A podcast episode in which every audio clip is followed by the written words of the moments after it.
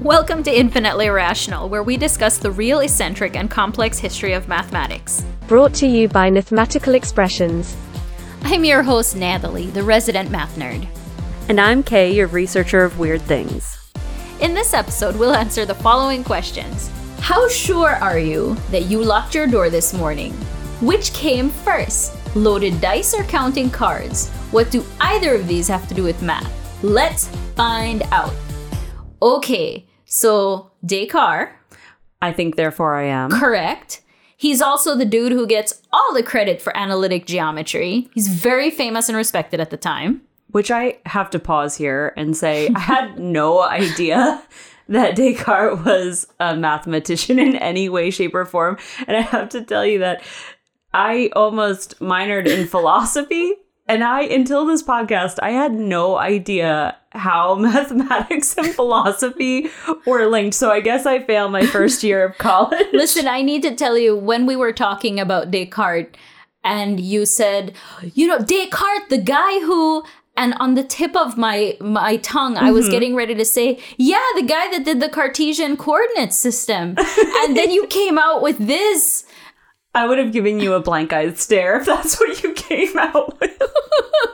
Well, do you think it's it's you know you said philosophy and math you didn't realize were intertwined and we have another mathematician coming up that is literary secret we'll tell you later but you didn't know that it, that was mathematical either No. and so do you think it's like horror movies and um Oh, oh, you mean so what you're saying is because we've had this conversation mm-hmm. before because I'm a big horror movie fan, listeners.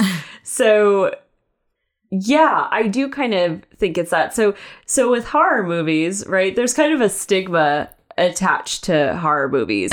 and when there's a good horror movie that comes out, it's like people don't want to say it's a horror movie and so they say it's a psychological thriller. It's a horror movie. it's a psychological thriller it's scary, it- mm-hmm. then it's a horror movie. It's meant to be a horror movie. And so, yeah, I think a similar thing is going on here where it's no, he is a philosopher. He's not a mathematician. Because if we say in any way, shape, or form he is a mathematician to you students, you'll never want to hear anything about him again because you are so, there's such a stigma attached to math. That's the only thing I can believe because I don't understand why no one would have mentioned this to me. so i'm gonna call descartes and every mathematician from here on out a psychological thriller Okay. this is the podcast of psychological thrillers Well, he he definitely played some psychological games, as I've learned. He was he was a bit of a troll, and I'm sure at some point we'll come back around and investigate him some more. But I know for a fact he and Fermat uh-huh. were not friends. Well, you know, this is probably because some famous mathematician, and I forget who will have to look it up, but they asked Fermat at the time about something that Descartes has done, like a piece of his work. So he work. just stopped him in a hall and said, "Hey, did you read I that guess, thing by man. Descartes?" yeah, he's, did you see this? Mm-hmm. And so Fermat through some shade. He says,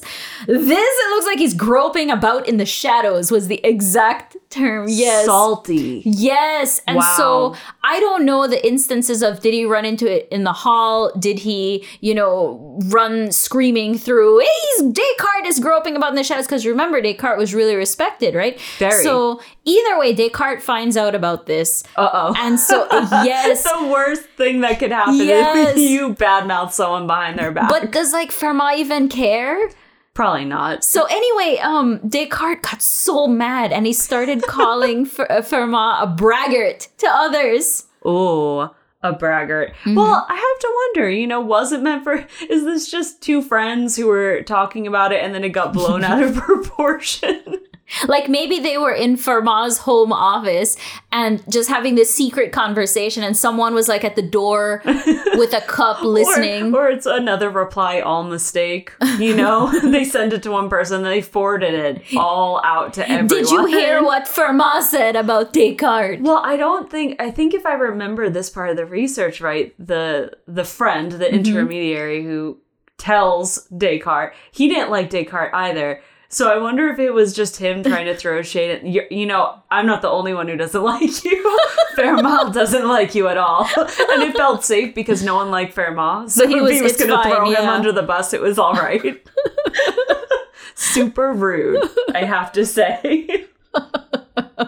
this I mean, so this started a huge war Mm-hmm. between Descartes and Fermat. I honestly, based on what I've read from Fermat, Mm-hmm. I, I really don't think he cared. I don't think he cared much about what people thought about him in general. Same because he didn't publish. Right. He just, you know, he did his thing. He was like, I'm going to write you a letter. And and people were, I mean, they were pretty open about how they did not like him, and it didn't seem to stop him. of he never changed. not. He didn't have any friends because he had to sign that HR document. this is true. So he's like, it's Yeah, alright. like, if you hate me, haters gonna hate. Yeah. And Come to my court. So this was a really dangerous enemy to make because, like you said, Descartes was respected. He was not a prince of amateurs Mm-hmm. In the mathematical community. and philosophical. Oh, yes. Uh, but those see, were linked. They were the same thing, so it didn't matter. Psychological thriller. So, unfortunately for Fermat, though, Mm-hmm. this was kind of crossing the wrong person. So, at one point, Fermat Mm-hmm. discovers a method for finding tangent lines. Mm-hmm. Now, for those of you who are not mathematically inclined, a tangent line is where a straight line touches a curve at just one point on a Mm-hmm. on a graph.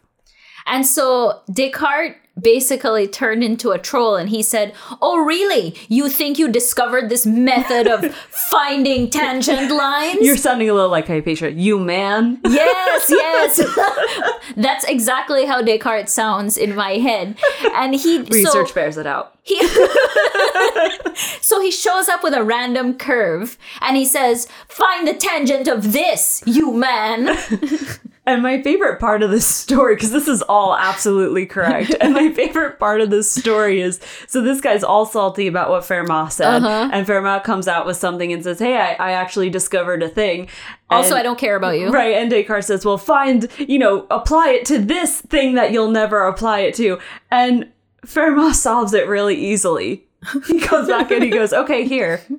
Side note on this, my favorite part about the research Mm-hmm. for Fermat was that, you know, you explained at the beginning what a tangent line was and all that. And Right. as you were doing the research for this and as we were kind of talking about it, you didn't even realize that you accidentally tripped and fell and taught yourself calculus. Actually, when you mentioned the word calculus, it got me scared.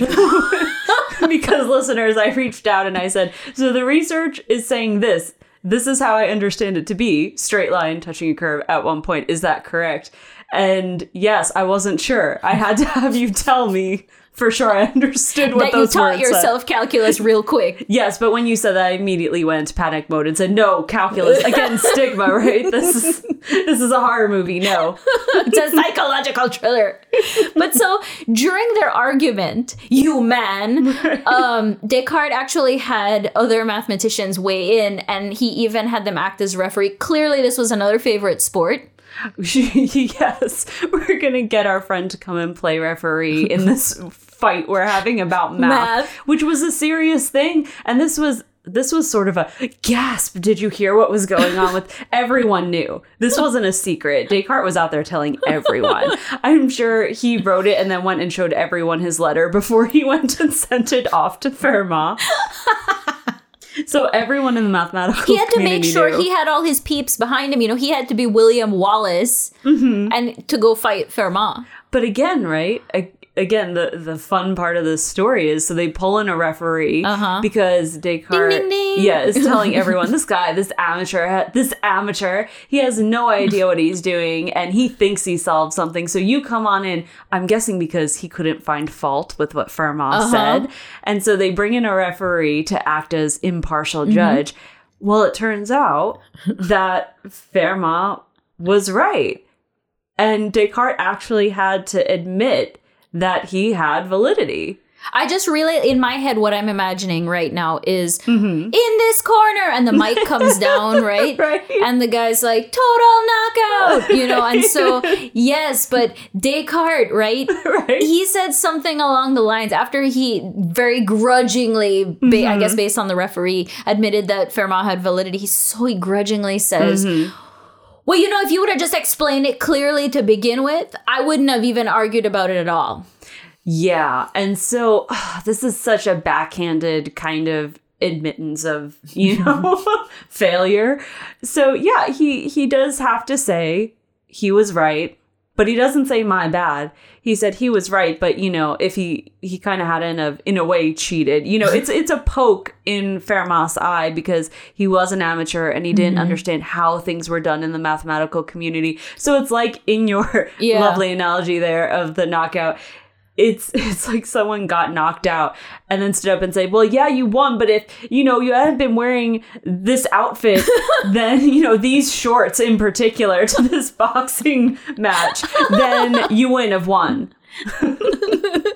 But he remained, you know, for all of that, for all of that, he remained salty. He would write to Fermat and he would tell Fermat, listen, your work is so great, amazing.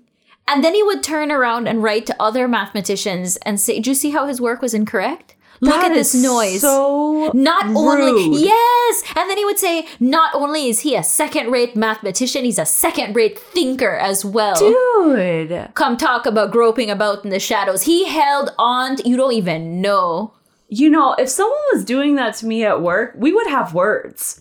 we wouldn't be writing letters anymore. well my thing is Fermat, and again, probably because he didn't care, he's got the written proof that Descartes is telling him how great he is. right. He doesn't go out say, actually, that fool, like, look what he said. He's just like, mm, say what you gonna say. Well, I'm gonna do me. And unfortunately for Fermat, right, the proof wasn't enough. The community had already made their decision Yeah. because they liked Descartes better and he had more credence at the time. Mm-hmm. And he had already, it's one of those things where a rumor has gotten out. And even if the person who started the rumor has to say, you know, it was just a rumor and I lied, it doesn't matter. Yeah, that it's thing too is, late. yeah, you can't revoke it. That thing is out there and it's never going to come back. And this followed Fermat for his whole his Mm-hmm. I say career, but his whole life, really. It's it's kind of a sort of a an Edison Tesla kind of a war. well, we know how we feel. Yes, maybe we can do Tesla in the future. I want to. I How love him. Fun would that be? I'm Team Tesla. Same. Fermat's work on mathematics, though, was just amazing. In fact, Isaac Newton, who is believed to discover calculus, and there is just, you know, the politics of who discovered calculus, whether it was Newton or Leibniz, is another great story a for great another time. Leibniz? Leibniz. Those two fought for much of their lives about who discovered calculus. We can talk about that later, so though. so are you telling me Mm-hmm. this prince of amateurs, this person who wasn't actually a blessed mathematician, Mm-hmm. Actually inspired not just calculus but but Sir Isaac Newton. yes. That is pretty Yeah. impressive He for actually- an amateur. Newton actually credits Fermat's work on tangents.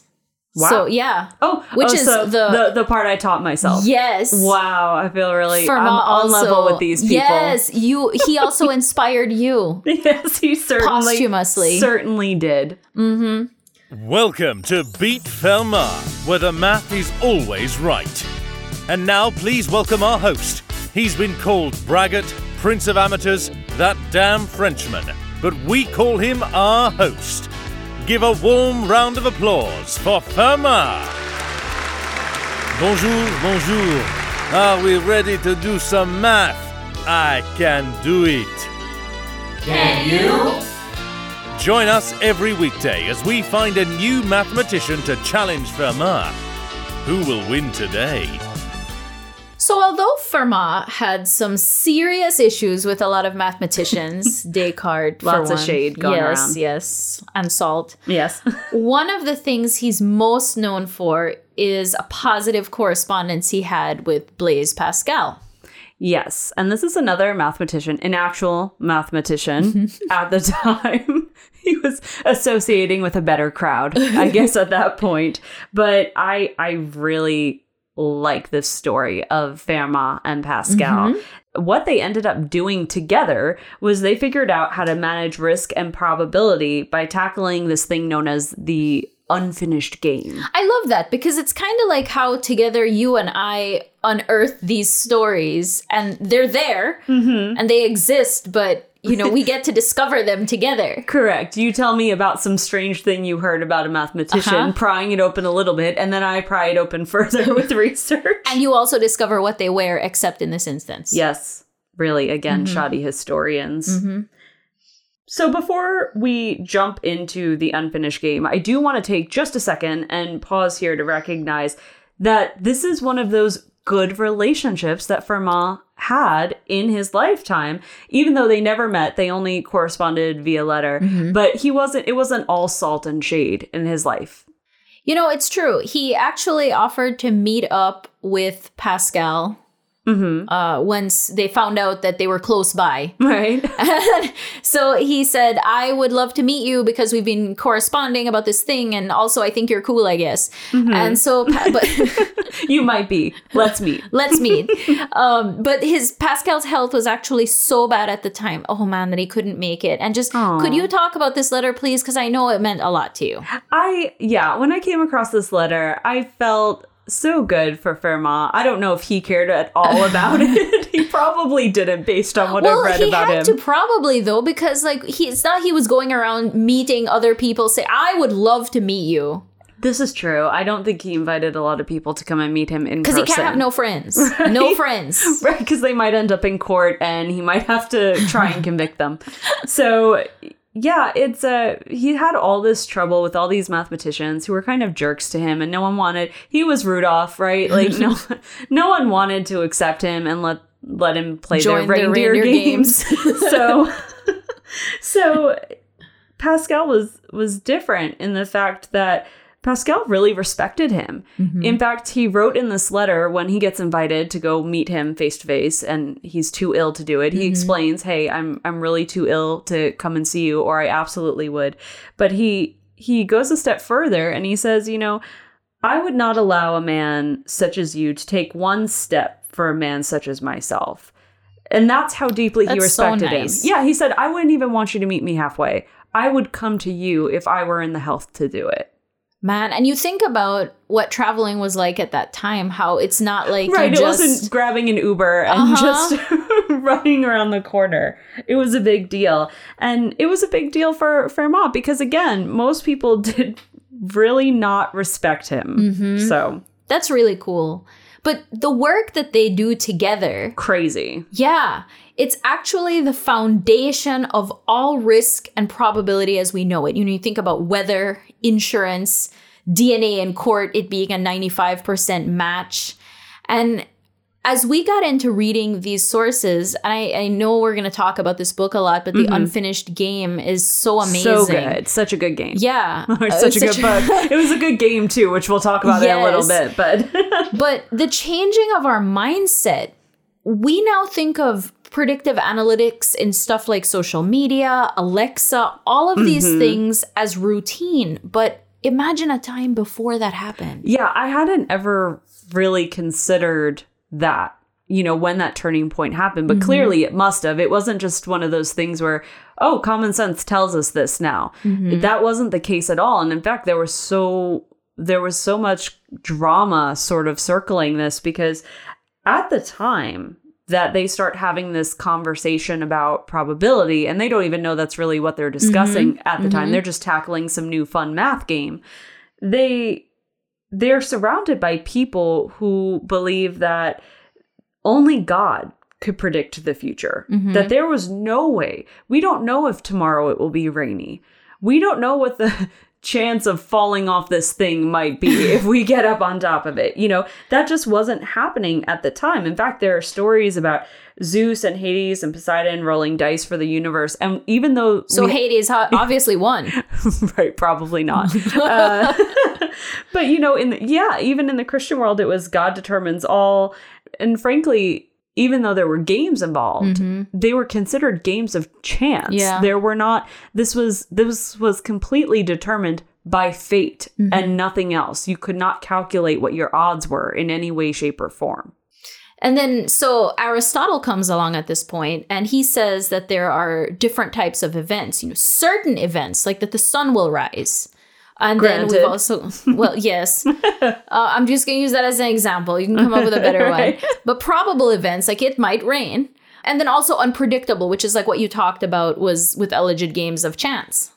Yeah, so anything besides that, to believe anything other than those sorts of beliefs that we just mentioned there, it would be considered a form of alchemy or divination. Mm-hmm. Again, we're back with the dark arts of mathematics. So No one had to take their owls. Right. And so this this was they were kind of trucking down a dangerous road mm-hmm. investigating this. And people thought they were crazy. Yeah, and you know, actually, the first the first known attempt for anyone to try to figure out patterns when you're whether it's playing cards or dice or whatever it is, but to try to mm-hmm. figure out some of these patterns was actually a bishop around I think the year 960 or something. I don't know, mm-hmm. but it was with card and dice games. Mm-hmm. But then the church was like, guys. Could you just could you be cool and not do that? right. but then Italian mathematicians actually started to try to figure it out, which was really cool. Well, okay, this brings up a really interesting point that I read. So it's again, right? People were playing games of mm-hmm. chance, but they had no idea how they worked. and I just find that to be hilarious. So for example, in the pyramids, they found dice that were made from from bones, right? So they had mm-hmm. dice games. Yeah. And even at that point, they were cheating. They found loaded dice. So I find that really really interesting. And you know, they they truthfully, it's just because they didn't know the math behind it would help them make those better decisions in the game.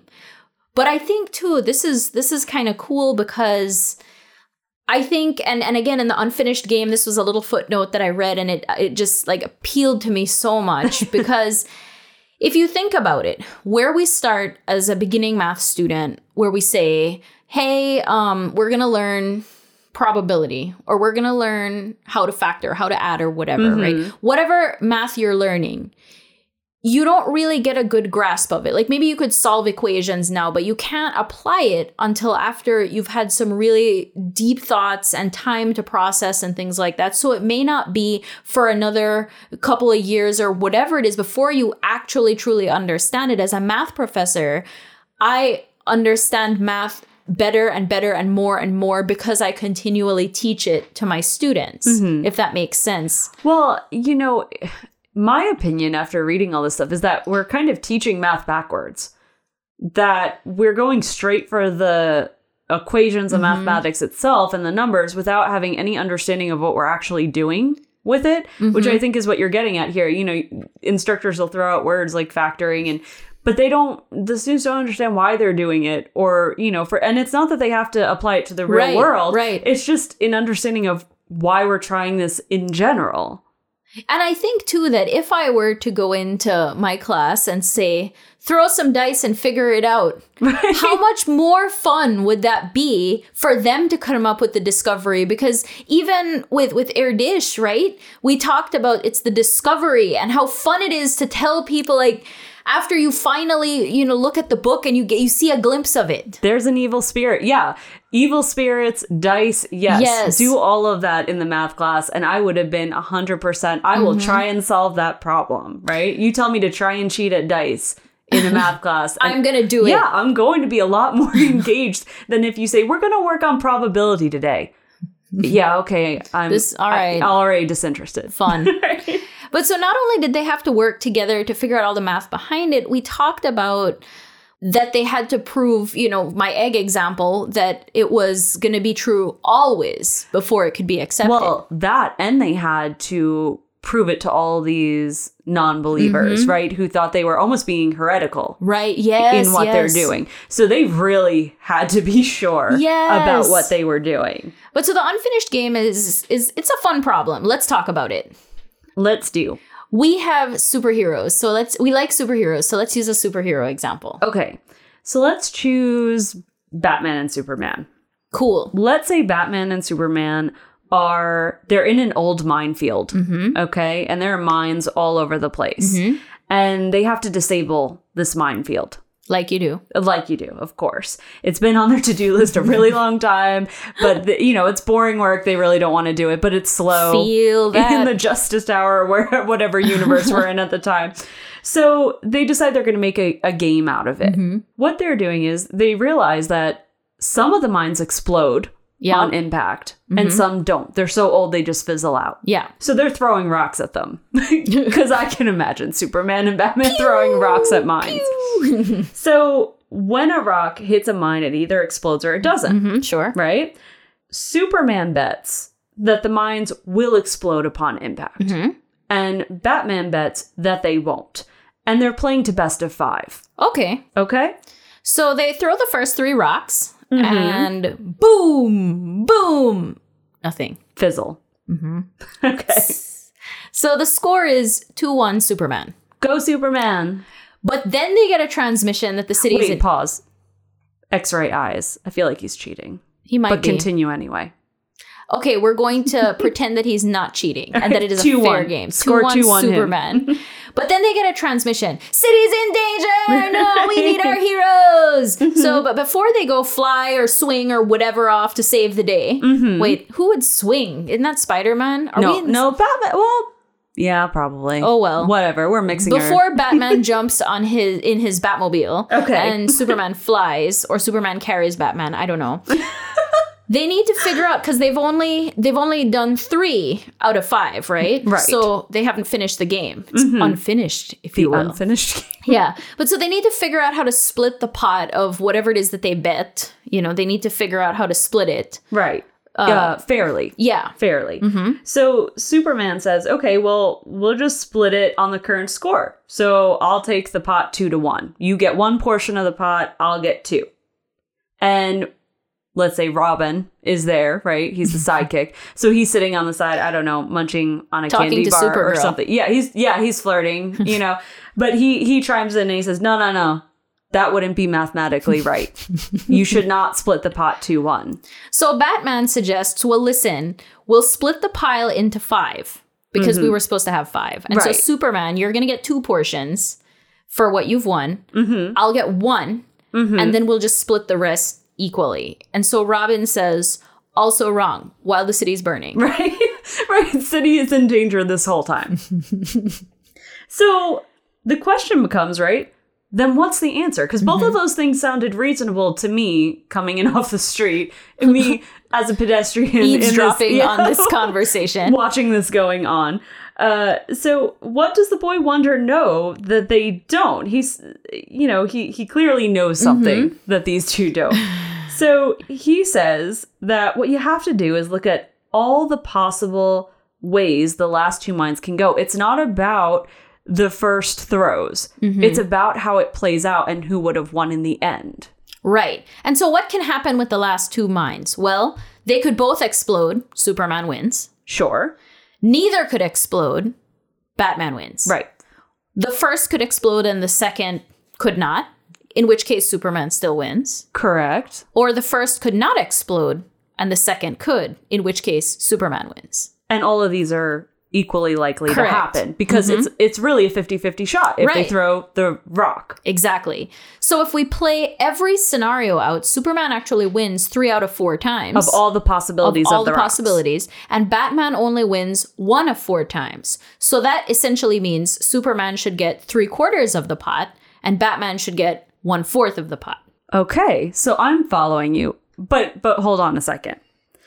Let's say Batman pipes mm-hmm. up at this point, right? And he says, "But hey, your last two, the last two ways the rock can go are the same way because one mine is exploding Mm-hmm. and one mine isn't. So what does it matter whether the first mine explodes and the second one doesn't or the first one, you know, Yeah, yeah. vice vice versa.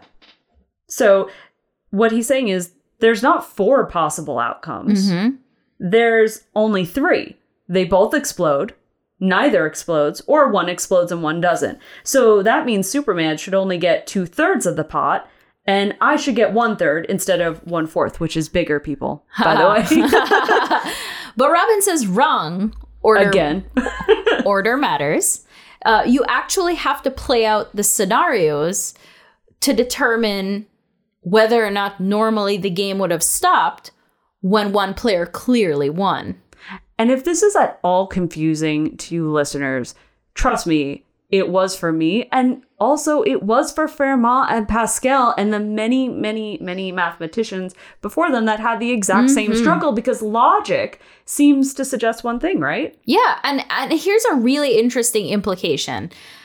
Real probability is at odds with our natural intuition. Mm-hmm. For example, I want to talk about something called the birthday paradox. This sounds fun. Yes, birthday!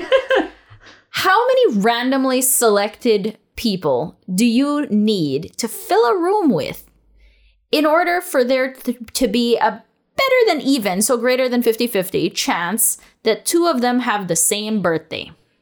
So we have a room. Mm-hmm. How many people? However big it is. Right, however big it is. How many people need to be in the room for there to be a better than even chance that two of them share the same birthday? Correct. So the answer people usually give is 183 from all my field research. And that is because There are 365 days in a year, and 183 is just over half of that, right? So you'd Oh, think, okay. So yeah, Mm-hmm. that makes sense, right? You would need all those people in. But it's incorrect. Yes, actually, it is incorrect. the answer is actually 23. If you're surprised, so was I. I do not understand how you could have such a small number mm-hmm. for there to be a better than even chance. But I'm not going to reveal to you the answer because it's kind of like a magic trick. And I had to ask the mathematician to reveal her secrets. And we've now put that on the website. So if you're interested at all in this particular You one, can see the magic trick too. but we're not going to reveal it to everyone because hey there might be people who want to work it out for themselves but the point here is that you really need to rely on the actual math and not assumptions because like you said mm-hmm. The math itself might not actually be what you first think it should be based on logic And I'll tell you, you know, thinking about that, we hear all the time about the golden ratio, and it's got this, you know, it's the rectangle that is most pleasing to the eye. And the- even i have heard about it because Yes. of art and things like that And then in doing the research, we discover that it's a lie, that, you know, there's no basis for a most pleasing rectangle, nor a that myth. they use. Yes. And, and if you think about what a ratio is, a ratio is, you know, a relationship between two numbers, you're, you six to two, whatever Right, it is. right. And the golden ratio is like 1.81. I can't, oh gosh, I'm the worst. I can't remember what the golden ratio is. But even so, there's not, they're not two numbers that divide evenly to give you this, this one point. this supposed golden Yes! ratio So, you know, but anyway, the unfinished game has a really good explanation of why and also what the golden ratio is. So definitely you should check it out. But yeah, uh, essentially what is going on here is you can't believe everything you read with mm-hmm. math, right? Mm-hmm. you actually have to work it out for yourself.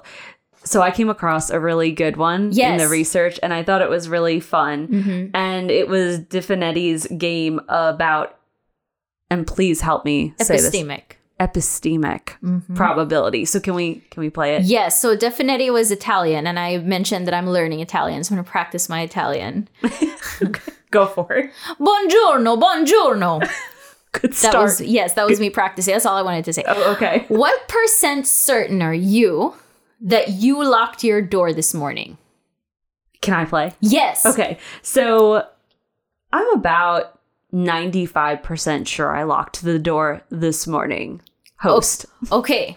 So I have a jar in my hand Ooh. with a hundred ping pong balls in it. Getting better. 95 of these balls are red mm-hmm. and five of them are black. Mm-hmm. So we can pull out a ball, and if it's red, you get a million dollars. Woo! This is so much better than Deal or No Deal. Those are great odds. We need some kind of game show situation. Okay, or, or, because there's option one, Okay. option two. This is like a door number two thing? Yes. Okay. we can go back to your house and check to see if the door is locked. If it is, you get the $1 million. Which would you choose? Huh. So I'm pretty sure I locked mm-hmm. the door, but I'm not that sure I locked the door, so I would take the jar. So you're not really 95% sure that you. I guess I I guess I'm not. This is epistemic probability because at some point, if we lowered that percentage enough, you mm-hmm. should decline picking the ball, and that would signal what's called your rational confidence in the locking of the door. okay, so that makes sense because if you said to me, I don't know, 85, we have 85 red balls, mm-hmm. I would say, no, let's go check my door. Mm-hmm. So do I get my million dollars? No. Come on. anyway, clearly this isn't meant to be a foolproof way of determining something, but it does help to determine where that percent of confidence is coming from, which again is neat. I had never considered that. It's just something we say now, right? But I've never stopped and actually Mm-hmm. I thought am about it. 99.9999999% sure. Parts of ping pong balls are in there. Yes. But anyway, back to the unfinished game. Pascal and Fermat each came up with a solution for the unfinished game. The Batman Rob uh Batman Superman scenario. Yeah. And so Pascal involved his solution involves some really complicated algebra, very intense. Oh, do we we don't have to talk about that, I we? will tell you everything. No, just kidding. Okay, good. uh, Fermat's though was to list out all of the possible options and count them, kind of like what we just did, where we talked about, you know, the first could explode, the second neither, all of that. Oh, okay. Yeah.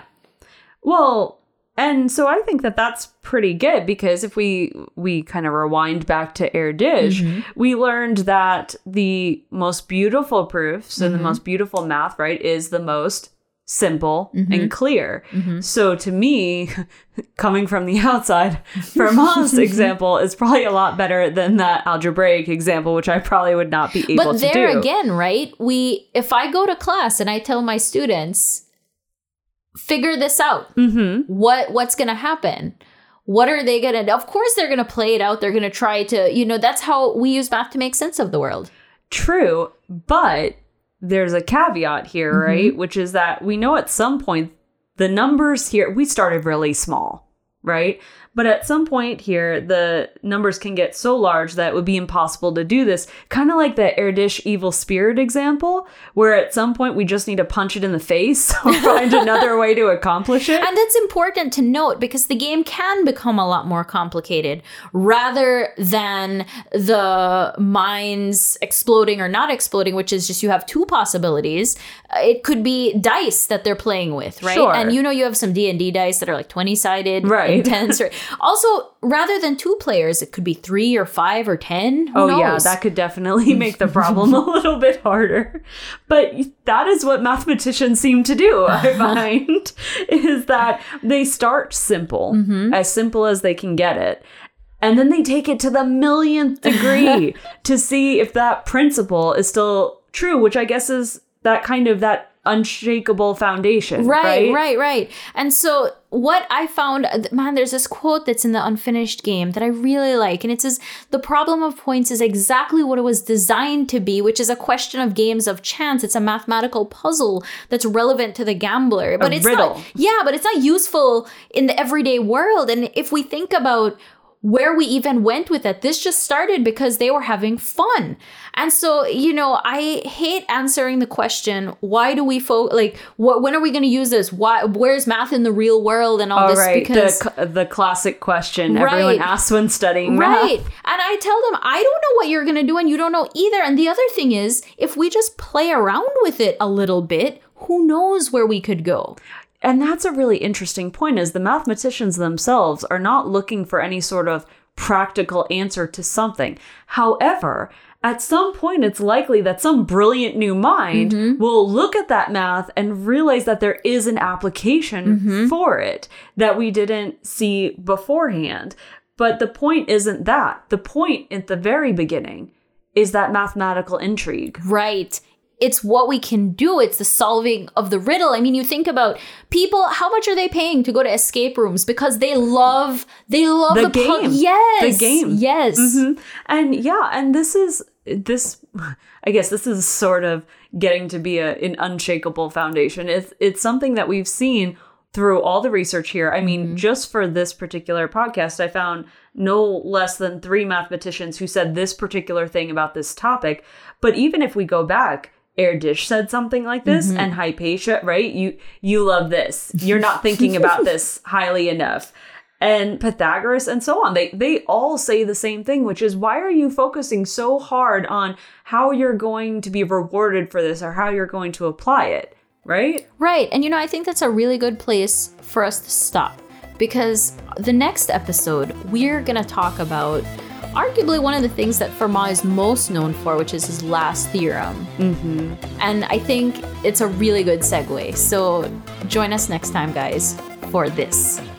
Thanks for joining us for today's episode of Infinitely Irrational.